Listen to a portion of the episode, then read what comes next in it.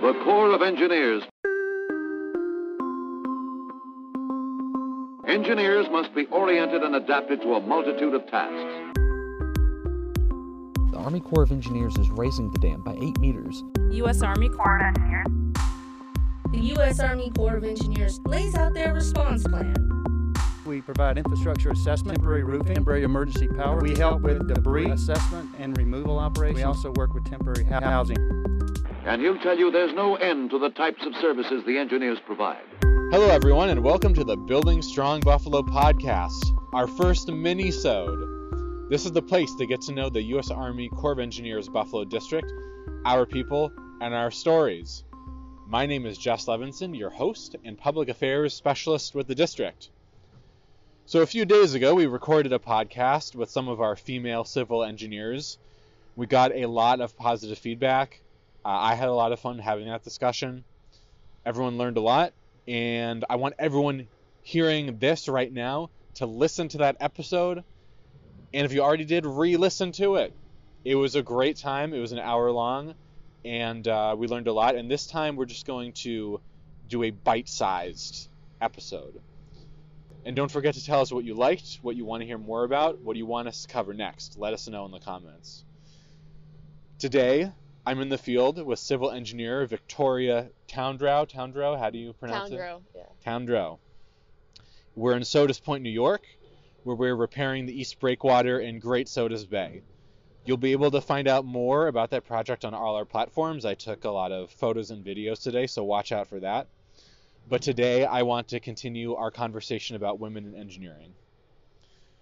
So, welcome, Tori. Thank you for being our guest today.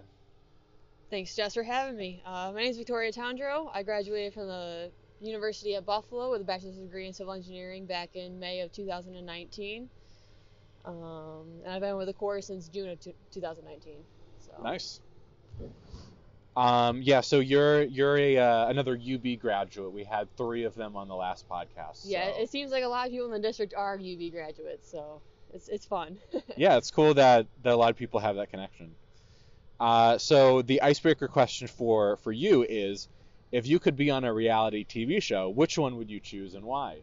Uh, I would have to choose Survivor. Uh, watched it every week growing up. Uh, I think it would be cool to, to test my limits mentally, physically. Uh, so yeah, I have to go with Survivor. Nice. I so I was actually thinking what I would answer for this yesterday, and it was between Survivor and um, the Challenge, if you know that show from MTV. No, I, I've never watched that one. So it was a lot of the the intense competition yes, style one. Yeah. But I love that there's strategy involved in it. Yes, and that's why I like it because I love playing like Monopoly and stuff like that. So it's it's a physical game, but you also have the, the mental aspect of it, so it's fun. Cool. First question for you. Uh, same question we asked on the last episode. What inspired you to become an engineer? Uh, you, you can also talk about the first experience that made you think, I want to be an engineer. Yeah, so uh, growing up, my dad used to fix houses, fix up houses and stuff. So I'd always help him gut the houses, renovate them, put in new flooring. Um, and I can always remember taking down the sheetrock and seeing the two by fours put together with nails, and it always fascinated me how you can put together this and that, and all of a sudden you have a, a standing structure. Um, so from an early age, probably 10, 12.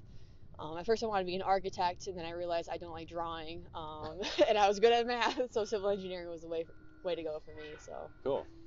And uh, so your dad would bring you to things that he was working on and just show you, you know, how, how it all worked? Um, so he actually worked at a nuclear power plant. So he just flipped houses on the side. Oh, wow. Um, so it was kind of like his side hobby that I would go help him do on the weekends and stuff like that. He didn't he didn't bring you to the plant and show you, hey, here's the core reactor. no, like no, no. They didn't have a bring your kids to work day. Uh, next question and uh, main focus: What is it like to be a woman in engineering? Um, and you can talk about your experience in college, um, your experience with the Corps of Engineers, and you know, take it away. Any aspect you want to hit on for that. Yeah, so uh, taking it back to college, Akira and I actually graduated together. Um, so like she said, our class was maybe 10% female at best. Um, which looking back, I do remember there being a lot of females, but I do remember I always sat next to, to guys. There'd be a group of us girls, and then everybody else was guys. Um, which, for the most part, the vast majority of the guys that we went to classes with uh, definitely su- were supportive of having women in classes and, in other project groups. Um, however, being a woman in a group of all guys, I did find that you have to advocate for yourself and some of your ideas more than a guy would have to. Um, I remember one project, I suggested something and it kind of got turned down, and then two days later, somebody suggested the same thing and we ended up doing it. He was a guy. Um, and, you know, it's just kind of something that I learned that you have to advocate for yourself, push harder if you want your ideas to be heard, because sometimes they aren't heard the first time. Um, going into working for the Corps, uh, I'm still at the beginning of my career, uh, and being in the construction, it's definitely different. A lot of meetings I'm in, a lot of project sites I'm on, I'm the only female there, um, which doesn't really bother me, but it definitely, I don't know, it's it's difficult sometimes um, because I feel like I get talked over sometimes. It's definitely a field heavily dominated by men. Um, I think being the only female on site um, can be difficult, but there's only been one other site that have actually had female operators on it. It was it was cool because I showed up and there was a female there. I'm like, awesome! I'm not the only one. Yeah. Um, but it's also a feeling that I don't get very often because a lot of it's male operators, male project managers, male uh, quality control guys, male engineers for the construction companies. Like in our own office, we have four females in the office, which is super nice. But outside the office, I don't really get that female to female interaction. It's a lot of me dealing with guys and talking to guys and and stuff like that. So And is part of that because you work in the field quite often, and and from what we heard on the last episode, especially being out in the field, Yeah. um, it's skewed towards males. Yeah, most of my job is being out on project sites basically all summer long, five days a week. Once we get into December, like we are now, I'm still out in the field about three days a week, um, checking up on projects depending on how close they are. Um, so you definitely, in the office, walking around, there's definitely a lot more females. It, it doesn't seem to be a, a vast majority being male, but on the project sites, I'm definitely, I notice that I'm the only female out there. Um, and it goes back to to college, sometimes in meetings, I have to advocate my ideas more if I have a certain idea. And once once you do advocate for yourself, do you feel like you're heard? Yeah, definitely. And I do find that even being out on site, if one of the guys comes out here, they kind of listen to him right away. And so going onto a new site, I feel like I have to kind of warm the construction workers up to me to a certain extent um, to let them know that I do know what I'm talking about. Um, but for the most part, I've been very fortunate. Um, all the guys that I work with out on the sites have been great um, to work with. I haven't experienced any sexism. However, I do know other females that work in construction groups that have. So it definitely still is an issue. It's a lot better than it was 40 years ago, 50 years ago when you think about it. Um, but we definitely still have a ways to go uh, when it comes to sexism in the workplace, um, especially in male dominated fields. Yeah. So, Thanks for sharing that. It's not Yeah. you know, always an easy thing to talk Yeah. about. So, is how has the Corps done a good job helping you, just in general in your role and career, maybe specifically with um, these kinds of things that we're talking about now? Are there challenges that you've had to overcome? You know, what what's that situation like? Um, I've only been with the Corps for a year and a half, and I really haven't faced any um, major challenges when it comes to being a woman in the workplace. Um, but I remember getting hired, and right off the back, all the guys in the office were, if any of the contractors give you trouble, you let us know, we'll take care of it. So it's very nice to have um, a good group of people to work with that I know they have my back if I ever need it. Um, hopefully, I won't need that extra support. But it's nice knowing that if I do, they're they're right there for me to advocate for me, to help me advocate for myself if I need it. So That's awesome. yeah, Yeah, yep, it's that's really definitely great. Yeah. And then uh, just doing a, a bit of research about you before the podcast, I saw that you played soccer and you played lacrosse as well, and that was throughout like high school and Yeah, college, right? yep.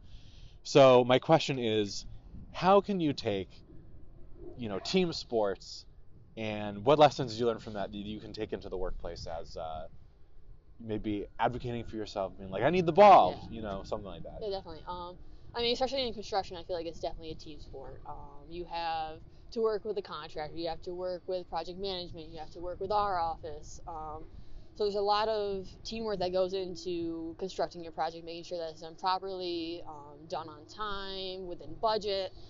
So with that, it's great working in a team because you're not it's not one thing is up to just you but yeah it's it's nice to be in a team and it's definitely a team oriented career uh, the job sites are always team oriented Okay, so lastly, Tori, is there anything you want to add before we uh, do the outro?